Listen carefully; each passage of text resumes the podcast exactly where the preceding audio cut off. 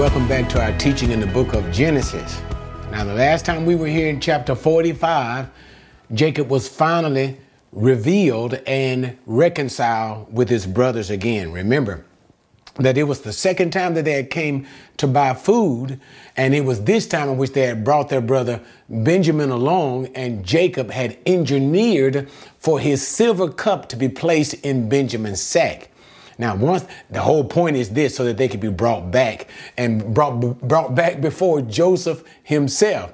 And all of this, remember the whole theme of everything extends from Genesis 42 and 11, in which the brothers had decried unto Joseph when Joseph accused them of being spies. The brothers said, We are honest men.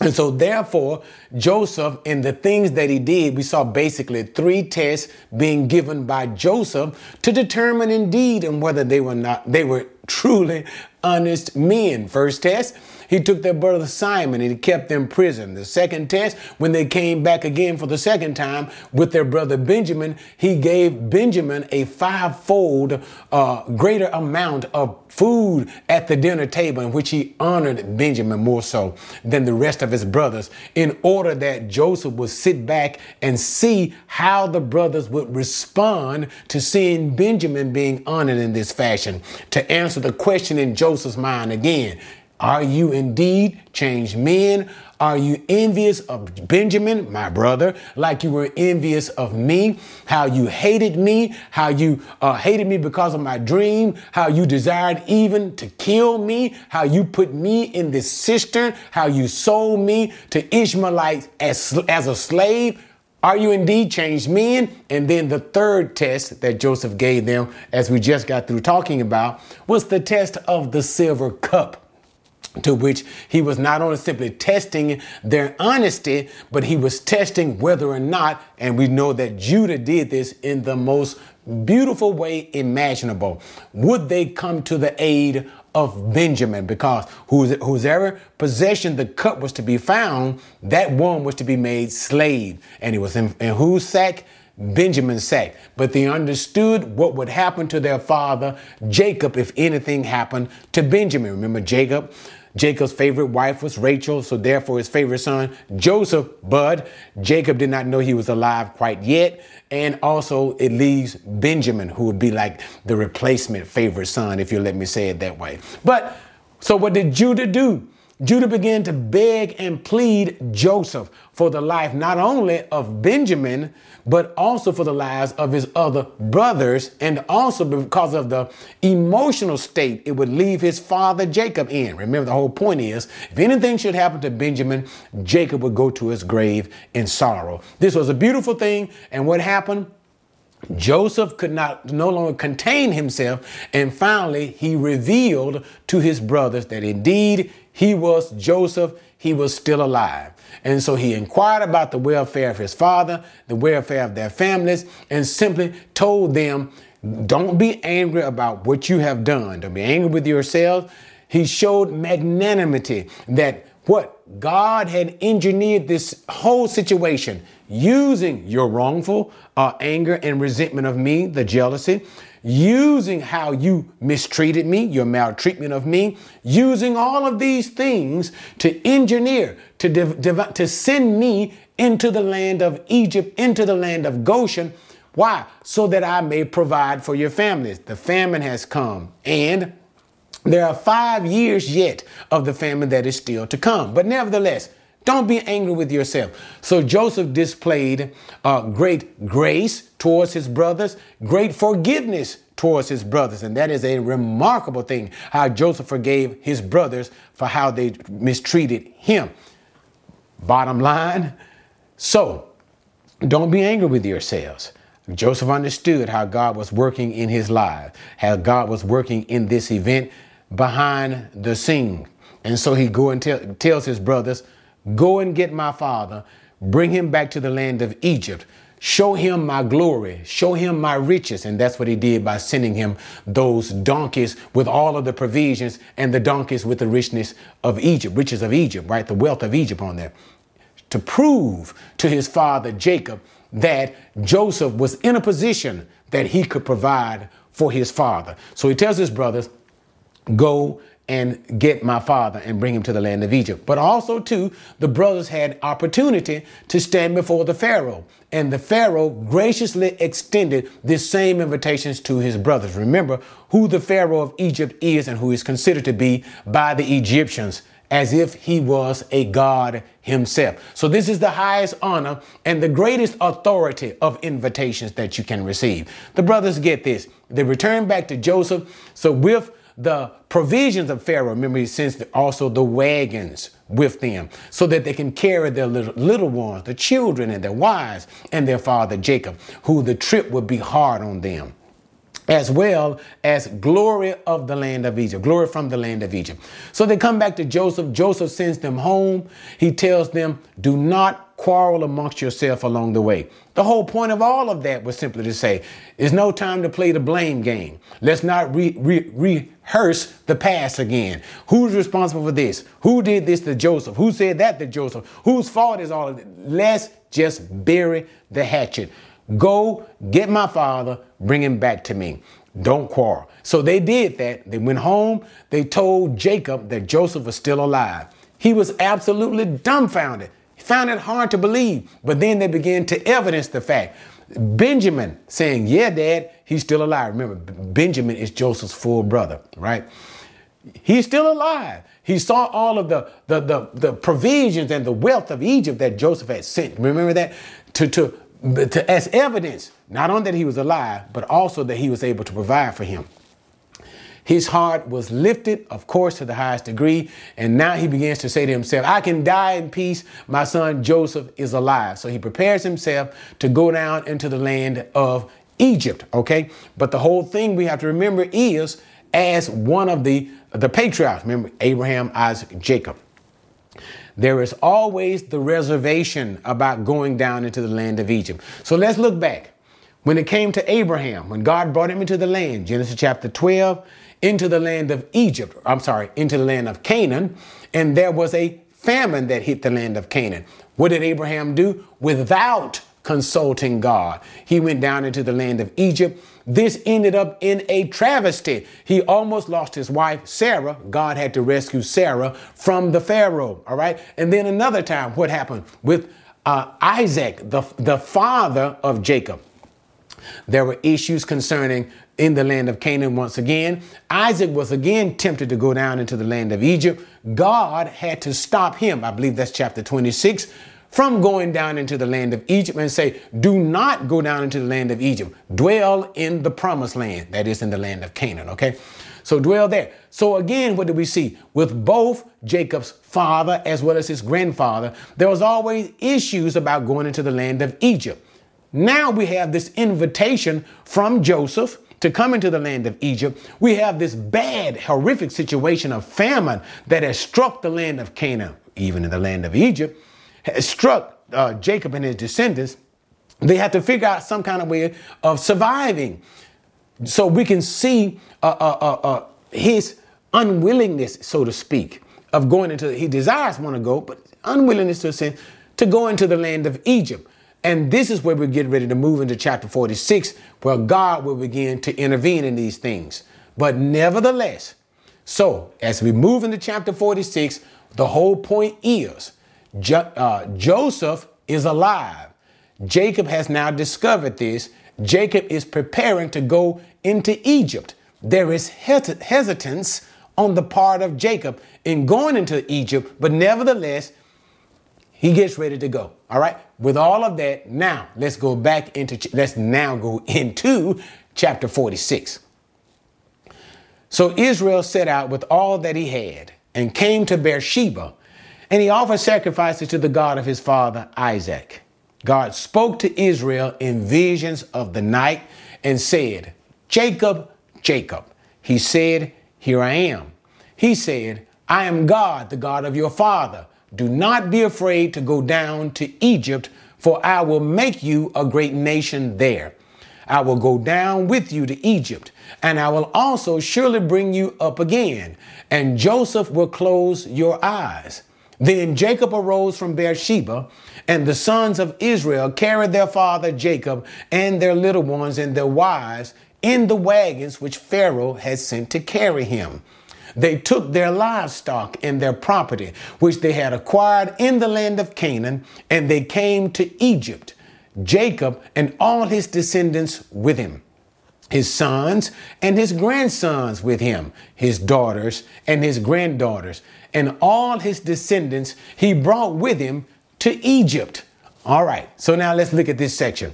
So notice, so Israel, notice we call once again, and we saw this earlier the uh, changing of the name of Jacob from Jacob to Israel. Remember, in the place that Jacob himself named Peniel, which means face of God, where Jacob wrestled with God himself, and there God changed the name of Jacob to Israel. And this is to uh, introduce a greatness of Jacob, a changing from the person of Jacob unto the person who Jacob will be that is Israel, the tribal father of the people of Israel. So there's a sense of exaltation in the name, one who wrestles with God and prevails. But nevertheless, we can't rehash all of that. We see a changing, we see a going back and forth from calling him Israel to calling him Jacob. When you want to talk about Jacob, the person, kind of deal with him as a person himself, zero in on that the scriptures refer to him as Jacob. When it wants to refer to him from a tribal identity, from the uniqueness that he and his people will become ethnic, unique, chosen by God, and a tribe that will become great, and all of that thing calls him Israel. Okay, so this is what we see that's happening here once again. He leaves with all that he has. We also see the hesitancy. Remember that we talked about earlier with Jacob that was in his mind. He leaving. Should I leave the land of uh, um, Canaan. And we understand all of the things that are involved, the, the famine that's involved, and the invitation that's given by my son Joseph. Yay, he's alive, but do I leave Canaan? And so God graciously appears once again to Jacob in visions of the night. And in that, he comforts Jacob's heart to let him know it is now okay to leave the land of Canaan. Don't you don't have to worry about like what happened with your father, uh, grandfather, Abraham, or what happened with your father Isaac, the warning that I gave him not to leave. I am giving you permission.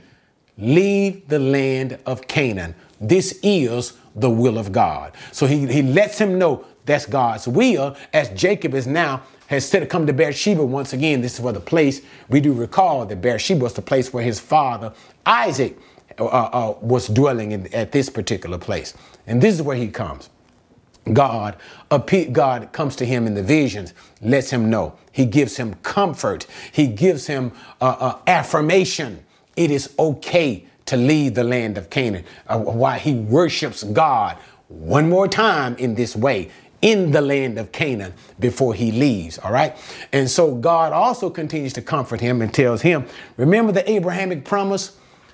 part of the Abrahamic promise was to make his seed a great multitude of people. Remember, it would say things like, like the stars of the sky that no man could number, like the sands by the seashore that cannot be counted, okay? God will fulfill, he lets him know, he will fulfill this part of the Abrahamic covenant when his descendants go down into the land of Egypt. And then he also gives him another word of comfort to let him know that at the time of his death, the son that he loved so much, we know we keep talking about the Joseph, the favorite son, that this son would be the one who will be with him when he dies. And that's when he uses a euphemistic statement, he'll cover your eyes, okay? And so, therefore, he lets him know not only this, when you go down into Egypt, God says unto him in a similar way that he says, I believe it's in chapter 28, when Jacob himself was leaving the land of Canaan, fleeing from his brother Esau, going to Padan Aram, the household of Laban, his mother's brother, when he was leaving the land of Canaan. Remember what God said to him in the dream when the ascending of the angels, ascending or descending, God said to him and made the promise, I will be with you and I'm going to bring you back to this land he makes a similar promise to Jacob once again. And he says, I will go down into Egypt and I will be there with you. And guess what? Jacob, I will bring you back to this land. And God keeps this promise of bringing Jacob back to the land of Canaan when Jacob himself is buried in the cave of Machpelah, which was purchased by his grandfather Abraham as a burial place for his grandmother Sarah, to where Abraham himself was also buried. Isaac and Rebekah was also buried. And we also know that Jacob himself would be buried along with his wife Leah in the cave of Machpelah. He will be brought back into the land of Canaan. God will keep the promise that he made to Jacob. Okay. But anyway, so receiving this uh, vision of revelation from God, of course, Jacob is enlightened. His heart is lifted and he is okay about leaving the land of Canaan. So he gathers his son, his families, and all that they had acquired in the land of Canaan, and they happily go down into Egypt, where Jacob is fully expecting to see his son Joseph alive once again. The same Joseph whom he has not seen in over 20 years. This Joseph whom he thought was dead. So he prepares everything to go down to see his son Joseph. All right. So now let's get into the next section. So let me give you sort of a warning. The next section deals with the family, the tribal family of Joseph, who go down into the land of Egypt. So it basically is genealogy. Those from, Joseph, from Jacob's family who go down to constitute all of Jacob's people, the tribe of Jacob, the tribe of Israel in the land of Egypt. And because of this genealogy sense, there's no need of a lot of commentary except for in a couple of spots. And I'm going to try to keep the commentary brief because we've dealt with those things a great deal so far in the teaching in the book of Genesis.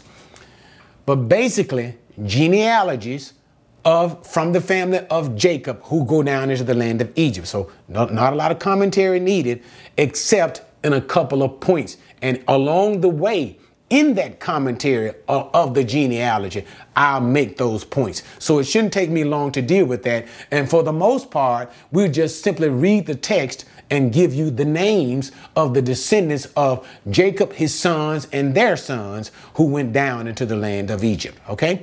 So now let's start at verse number eight.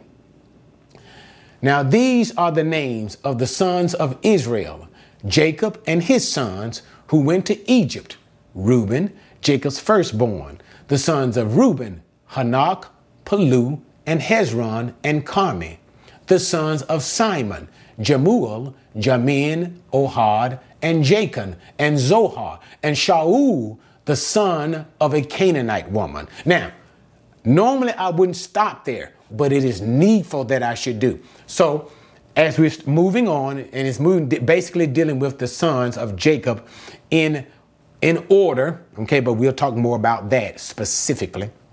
It talks about the sons of Reuben and Reuben's son that went down with him into the land of Canaan. But specifically, where I want to stop at as we start to deal with Simon and names his son. But notice it says that the sons of Simon were by a Canaanite woman. Here's where you have to hit the brakes once again. Remember the reason why they are God has engineered the famine, driving Jacob and his family into the land of Egypt in the first place. We all come from again, I believe it's Genesis chapter 34, Dinah and her bright idea fooling around with the Canaanites. She went to see the daughters of the city and remember uh, that being the threat, and we can't rehearse all of that. And You got to look at the teaching that I did on chapter 34. But the threat of Jacob's family assimilating with the Canaanites. Remember the whole point of marrying the Canaanites, God having to deliver them from that event. Once again, what happened? Judah, chapter 38. Judah has the bright idea. He goes and marries, he departs from his brothers, marries a Canaanite woman, has children from these Canaanite women. The first two sons learn the ways of the Canaanites, learn the ways of their Canaanite mother. That's what you have to see. Learn the ways of their Canaanite mother, who is a Canaanite, a worshiper of idols, immoral and all of that. They become so wicked that God Himself kills Judah's two sons, the first two. Okay?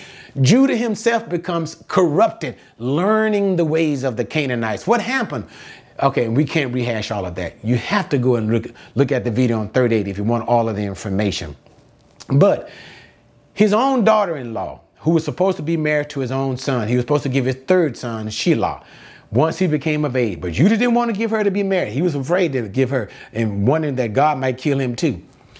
But nevertheless, his daughter in law, Tamar, uh, plays the harlot. She fools, she disguises herself as a harlot. That is, a temple prostitute, a prostitute to the idol gods of the Canaanites. She disguises herself that.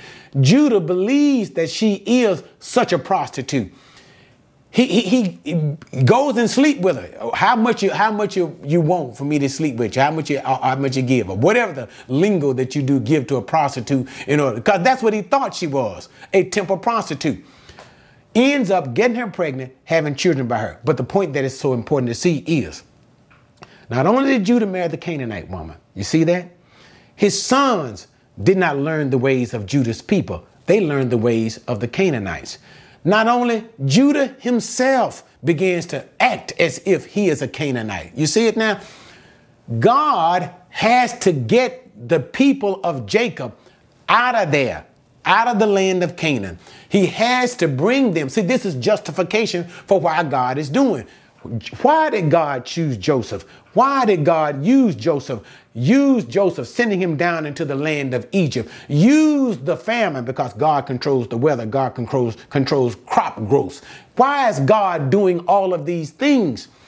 To get Jacob's people, the chosen people of God, all the way from Genesis chapter 12. Get them out of the land of Canaan. Why? There is a constant, consistent threat. You see here, Simon is married a Canaanite woman. And you know what happened with the mess of Judah marrying the Canaanite woman. Constant threat. You lose your ethnic identity. They would lose that, Jacob's descendants. In losing their ethnic identity, remember, God had chosen them specifically from Genesis chapter 12. Keep and bear the knowledge of God. For what purpose? So that all the families of the earth would be blessed. The Gentiles would coming to the knowledge of God. He chose Jacob's descendants to bear the knowledge of God, maintain the worship of God, propagate, to spread this knowledge of God with the rest of the people, the Gentiles. But if they keep marrying these Gentile women, as we see they're doing, intermarriage, and what happens? There's the threat of idolatry. We saw that with the Shechemites. We saw that with what? We saw that with Judah. Big time, big time we saw that with Judah. And in this threat of intermarriage, they would lose their ethnic identity, therefore losing their purpose to which God had called them. And therefore it would be dissoluted. And that's the whole point. Justification. Why God must send them into Egypt, into a place where they would be set apart, namely Goshen, set apart from the Egyptians, set apart from the Canaanites. Okay, so that's one of the big things that we see here in the genealogy, starting with Simon. All right, so with all of that, now let, us just simply continue with the genealogy. Verse number 11 The sons of Levi, Gershon, Kohath, Merari. Sons of Judah, Ur, Onan, and Shelah. And remember, the Ur, Onan, and Shelah these are the sons of Judah that he had by the Canaanite woman. That all of that stuff that I just got through telling you guys, proof positive why God had to get them out. Judah marrying the Canaanites. But here is that list. Er, Onan, and Shelah, Perez and Zerah. And remember, Perez and Zerah were the sons of Judah by Tamar when he thought she was a prostitute. How awful that is, right? But nevertheless, proof again. Got to get them out of there. But Ur Onan, as we told you earlier, died in the land of Canaan. And the sons of Perez were Hezron and Hamul. The sons of Issachar, Tola, Puvah, and Eob and Shimron. The sons of Zebulun, Sered, Elon, and Jaleel.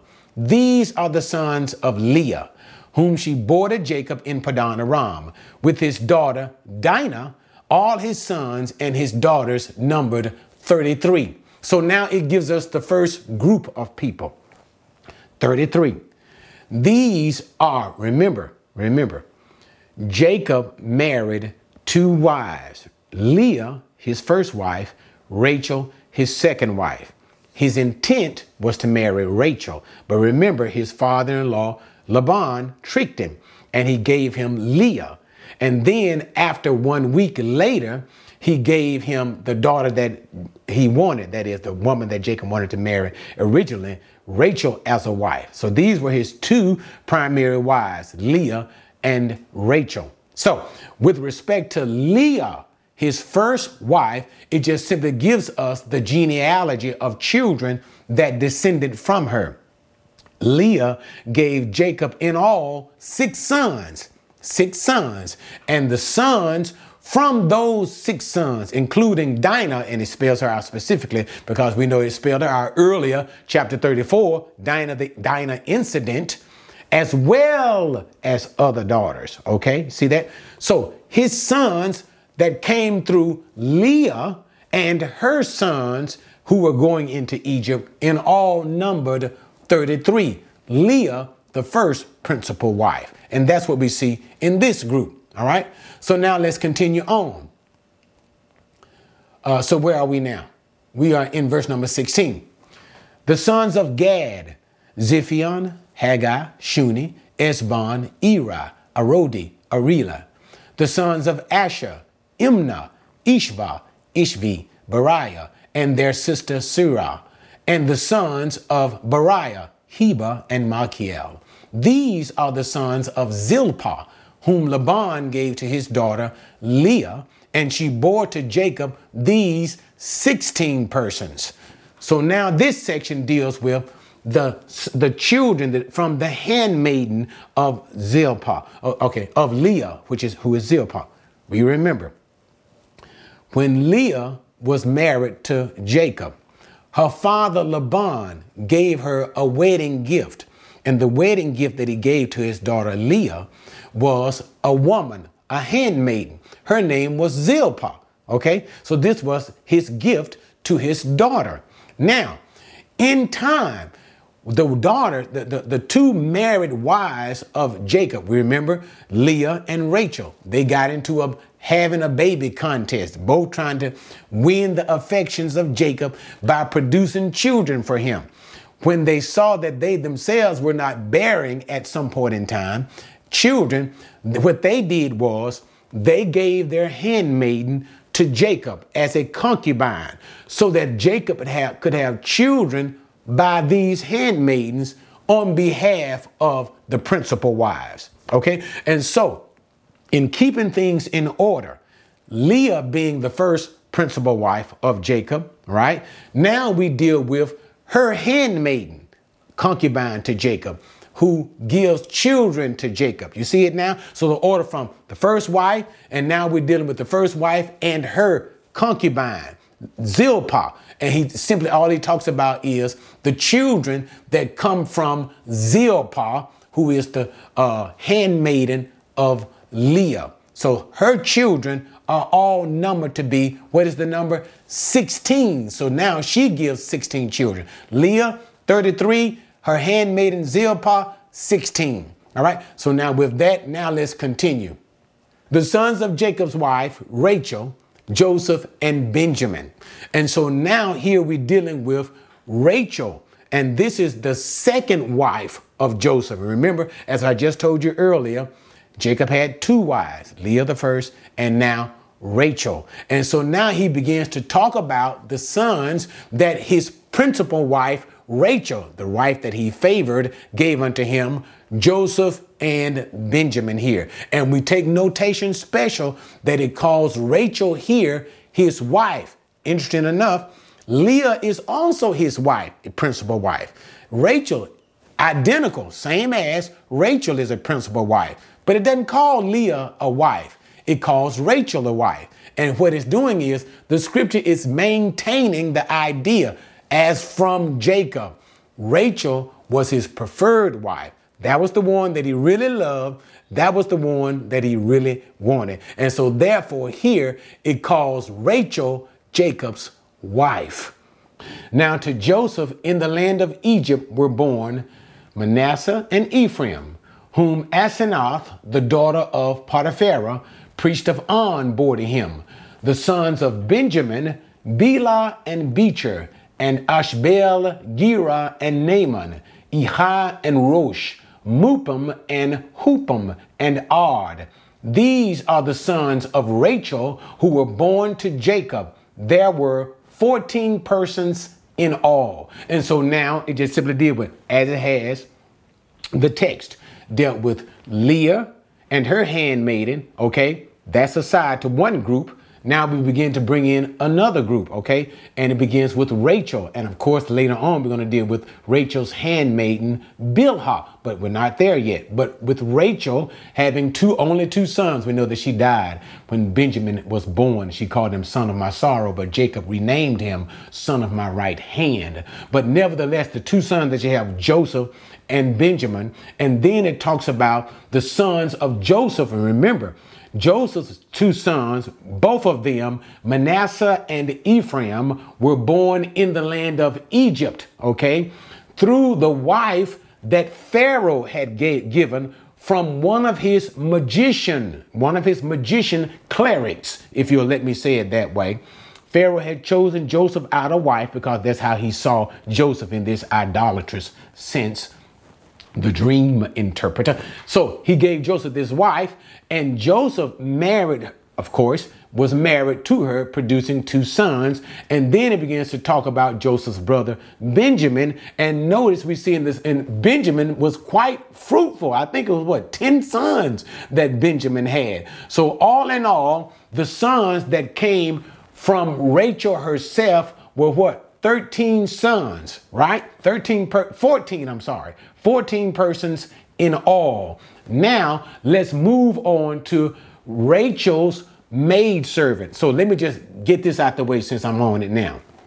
Remember, in the same way that Laban had given a gift to Leah for her marriage, Rachel, also as the daughter of Laban, he gave a present, a marital gift to his son Rachel as a gift in marriage, okay? And he gave, like he did for Leah, a maid servant. This maid servant's name was Bilhah.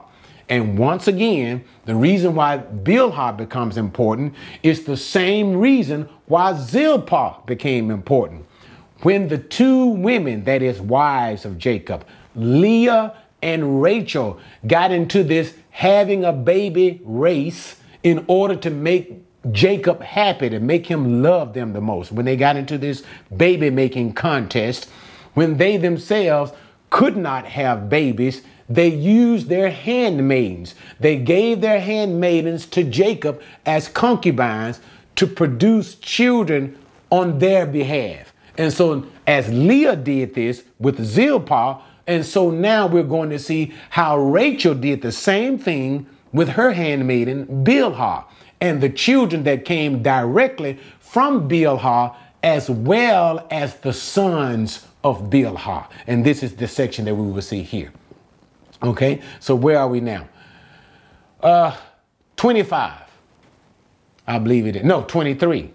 The sons of Dan, Hushim, the sons of Naphtali, Jahzeel and Guni, and Jezer and Shillem. These are the sons of Bilhah, whom Laban gave to his daughter Rachel, and she bore these to Jacob.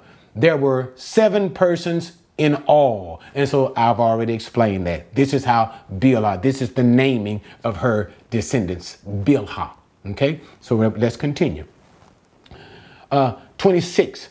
All the persons belonging to Jacob who came to Egypt, his direct descendants, not including the wives of Jacob's sons, were 66 persons in all. And the sons of Joseph who were born to him in Egypt were two. All the persons of the house of Jacob and who came to Egypt were 70. Okay, so now we give a consummation, a full count of the number. And it simply says, all the sons that were born directly, directly from Jacob, for his direct lineage, not counting his wives, okay, were 66 persons in all.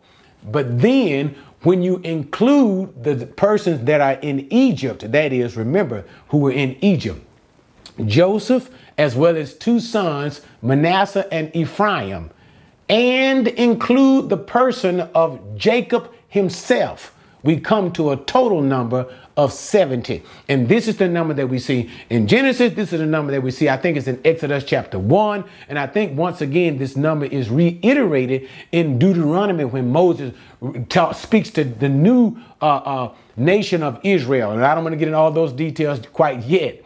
But that new nation of Israel, how God had brought 70 persons from the land of Egypt, and now they are this great number uh, in the time of Moses now, way into the future, that they will become in the future. But the point is, 70 persons in the land of Egypt. Now, we understand that according to Acts chapter 7, and we don't want to get a lot into that, when Stephen was speaking to those uh, uh, priests who were uh, uh, railing against him. And he was talking about Moses and he was rehearsing the history of Israel. And Stephen used the number 75 persons. Now, all I'm going to simply say in that is this it seems that Stephen got his number from the Septuagint, which is simply a Greek rendering of the Old Testament. So the Greek rendering of the Old Testament. I don't want to deal with all of that right now. And so we'll see a difference in the number of 70 over against 75, the number of the New Testament in Acts chapter 7. But nevertheless, the point that we're stressing here is 70 persons from the tribe of Jacob in all went down into the land of Egypt. Okay? So now let's see where we are now. Verse number 28. Now he sent, that is Jacob, Judah before him to Joseph to point out the way before him to Goshen and they came into the land of Goshen. Joseph prepared his chariot and went up to Goshen to meet his father Israel. As soon as he appeared before him, he fell on his neck and he wept on his neck a long time. Then Israel said to Joseph, Now let me die, since I have seen your face, that you, my son, are still alive. Joseph said to his brothers and to his father's household, I will go up and tell Pharaoh, and I will say to him, My brothers and my father's household, who were in the land of Canaan, have come to me, and the men are shepherds, for they have been keepers of livestock, and they have brought their flocks and their herds and all that they have. When Pharaoh calls you and says, what is your occupation? You shall say, Your servants have been keepers of livestock from our youth, even until now, both we and our fathers, that you may live in the land of Goshen. For every shepherd is loathsome to the Egyptians. Okay, so now they are in the land of Egypt, all right? And eh, they're getting ready to enter. And so what? He doesn't know exactly where to go. And so now Jacob sends Judah to plot out the way. He sends him to Joseph so that he can get the directions to go into the land of Goshen. What is important to see here is how Jacob chooses Judah. Remember, and I don't want to, okay, I keep saying that over and over again, don't I, guys? Rehash it. Judah is not the firstborn son, but Judah is acting eh, the sons who are with Jacob, with Jacob. Judah is acting as the lead son with Jacob, but truly Jacob has the right, I'm sorry, Joseph has the right of the firstborn son. This was supplied through the dream of Joseph. Remember the dream that everybody would bow down to him. Remember that? And even Jacob acknowledged this thing in giving Joseph the coat of many colors, the reasons why his brothers hated him in the first place. Given to Joseph. But Joseph is not with Jacob. Joseph, Jacob only has these 10 sons with him. And out of those 10, Judah, Jacob chooses Judah to, to take the lead. Why? Remember again, uh, his eldest son, Reuben, had did a very dishonorable thing. He slept with Jacob's concubine. Remember that? And in that act, what happened? Uh, Jacob refused the, to allow Reuben to have the preeminence of leading the family as the firstborn son. You remember that? And so remember, it was even Reuben who wanted to bring Joseph back out of the system. We can't rehash it all. When they put him into the cistern, Joseph went to visit his brothers. They put him into the cistern. Reuben wanted to bring him back, probably no doubt, to kind of garner uh, uh, uh, uh, some praise from his father. And remember, at the same time, too, when Joseph, remember when, when the brothers thought they didn't know who Joseph was, when they went down into Egypt to buy food from Joseph, Joseph speaking through an interpreter, they didn't know who Joseph was, but nevertheless, uh, Joseph kept Simon, and Joseph had said that if you don't bring your brother Benjamin back, remember all of that. And then when when they came back home, Reuben again trying to assert himself as no doubt some sense of dominance or head of the family. Reuben said, On the lives of my two sons, send Benjamin back with me. But still, what happened? Jacob refused this offer of Reuben. Remember that? So, everything that Reuben was trying to do to assert himself in some sense of dominance or preeminence, it was rejected by Jacob. But all of a sudden, what happens? Judah shows up when they finally have to go back into the land for the second time, said, We can't buy bread from this man unless we bring back Benjamin. And what happens? Judah convinces his father Jacob to give Benjamin into his care. And so what does Jacob do? He submits Benjamin to the care of. My all I'm trying to say is we can see how Jacob is trusting Judah not as the head of the family as a whole right now. Okay? Joseph, that's for Joseph, but in the absence of Joseph, Judah takes this position. And we'll find out later on in the prophecy that Jacob will give concerning his son, even though Joseph right now is the head of the family and has the preeminence, Jacob himself will prophesy. I believe that's in chapter 49. I'm ahead of my time, but that, let me just simply tell you guys how Jacob himself will prophesy how that this rod, this scepter of power will come from Judah sometimes in the future. In other words, sometime in the future, Joseph's uh, glory and exaltation will be eclipsed by the tribe of Judah. How do we know that? Because David comes from the tribe of Judah. David, whose great son will be Jesus himself. Jesus descending from the tribe of Judah. So all of this kind of washes in that vein of things. Okay. Okay. I went way too far in explanation of that. I was very much premature, but I hope you guys understood why I did that. But nevertheless, so Jacob chooses Judah. Go talk to your brother Joseph, find out where we're supposed to be going and to where this Goshen is. Judah comes back, leads the family into Goshen. Joseph gets his uh, royal chariot to meet his father Jacob in the land of Goshen. And when he sees his father after over 20 years, you can imagine once again how the emotions just bled out of Joseph and he just he didn't even try to contain it. Of course, because why? He had been revealed. He's their brother and all that. It's revelation. So he just poured out the, the sorrow of missing his father on his soul. And the Bible said he wept for a very long time on Jacob. And his father Jacob said, Okay, all right, I can die in peace now that I've seen your face, my son. Because remember, the thought in Jacob was that he is an old man and soon he would die. But still, he would live for some time later on before he would die. So God would be so gracious to Jacob to allow him to have some time alive with his son Joseph. Okay, so as jo- Joseph goes down to meet him, so he says, Okay, now you guys, he prepares them to meet the Pharaoh of Egypt. And we got to remember, he does not want to offend the Egyptian. So he tells them, when you meet Pharaoh, tell him that you are keepers of sheep. That's your job and your occupations. So that when he questions you, he'll he'll understand that's your occupation. He'll place you in the land of Goshen because he does not want to offend the Egyptians by calling them shepherds at this time. So he just simply calls them keepers of sheep, okay? Not trying to offend them, even though later on the boys will say something a little bit different. But we're not there yet. That's for the next chapter. And so he tells them to do that. So when you go down unto the Pharaoh, tell him these things when he inquires of your occupations.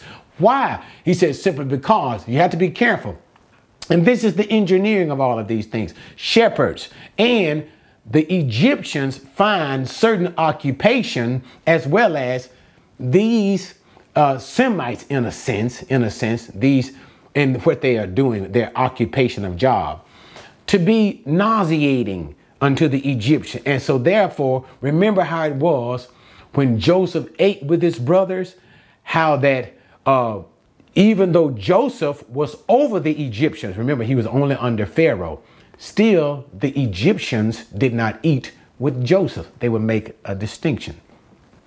So, this same distinction would be made between the Egyptian people as well as these Jews, okay, by sending them away from the Egyptians into the land of Goshen, which would be a fertile place not far from where Joseph would administer, not far from the Nile, but it was a fertile crest, not far from the Nile, and not far from Joseph's administration. But the point is, they would be away from the Egyptians. The Egyptians considered this to be nauseating, an abomination to them. But the point is, this is what I'm stressing since we're at the end of the chapter. The wisdom of God in knowing, in keeping, devising their separation from the Egyptians. So, what is God doing? By bringing them into the land of Goshen, He is separating them. Once again, we've hashed it a thousand times He's separating them from the Canaanites. Not only is he separating them from the Canaanites, he is also separating them from these Egyptians. Why? So that the people of Jacob, the descendants of Abraham, Isaac, and Jacob, can grow and multiply maintain their ethnic distinctiveness. Remember, not be married to the Canaanites. And of course, since they're being considered obnoxious by the Egyptians, they won't be married to the Egyptians either. Maintains their what? Their ethnic distinct distinctiveness and also in maintaining that, not intermarrying with these Gentiles, whether they're Canaanites or Egyptians, they won't get involved and brought into their idolatrous worship. Therefore, being able to maintain suitability for the purpose to which God has chosen them for in the first place. That is to maintain the knowledge of God and to share this knowledge of God with the Gentile world or as God simply said to Abraham, and in you, that is in your seed, shall all of the families of the earth, the Gentiles, be blessed. Be blessed how? In the knowledge of the true God. All right, guys, thanks for joining with that. We now have seen Jacob has now come down peacefully into the land of Goshen, into Egypt. He has now been reunited with his son after over 20 years, he is happy, things are well, and the next time that we come here and we start moving to chapter 47, we are going to see how that the children of Israel are now going to be settled into the land of Goshen as they speak to the Pharaoh. All right, guys, thanks for joining me. See you next time.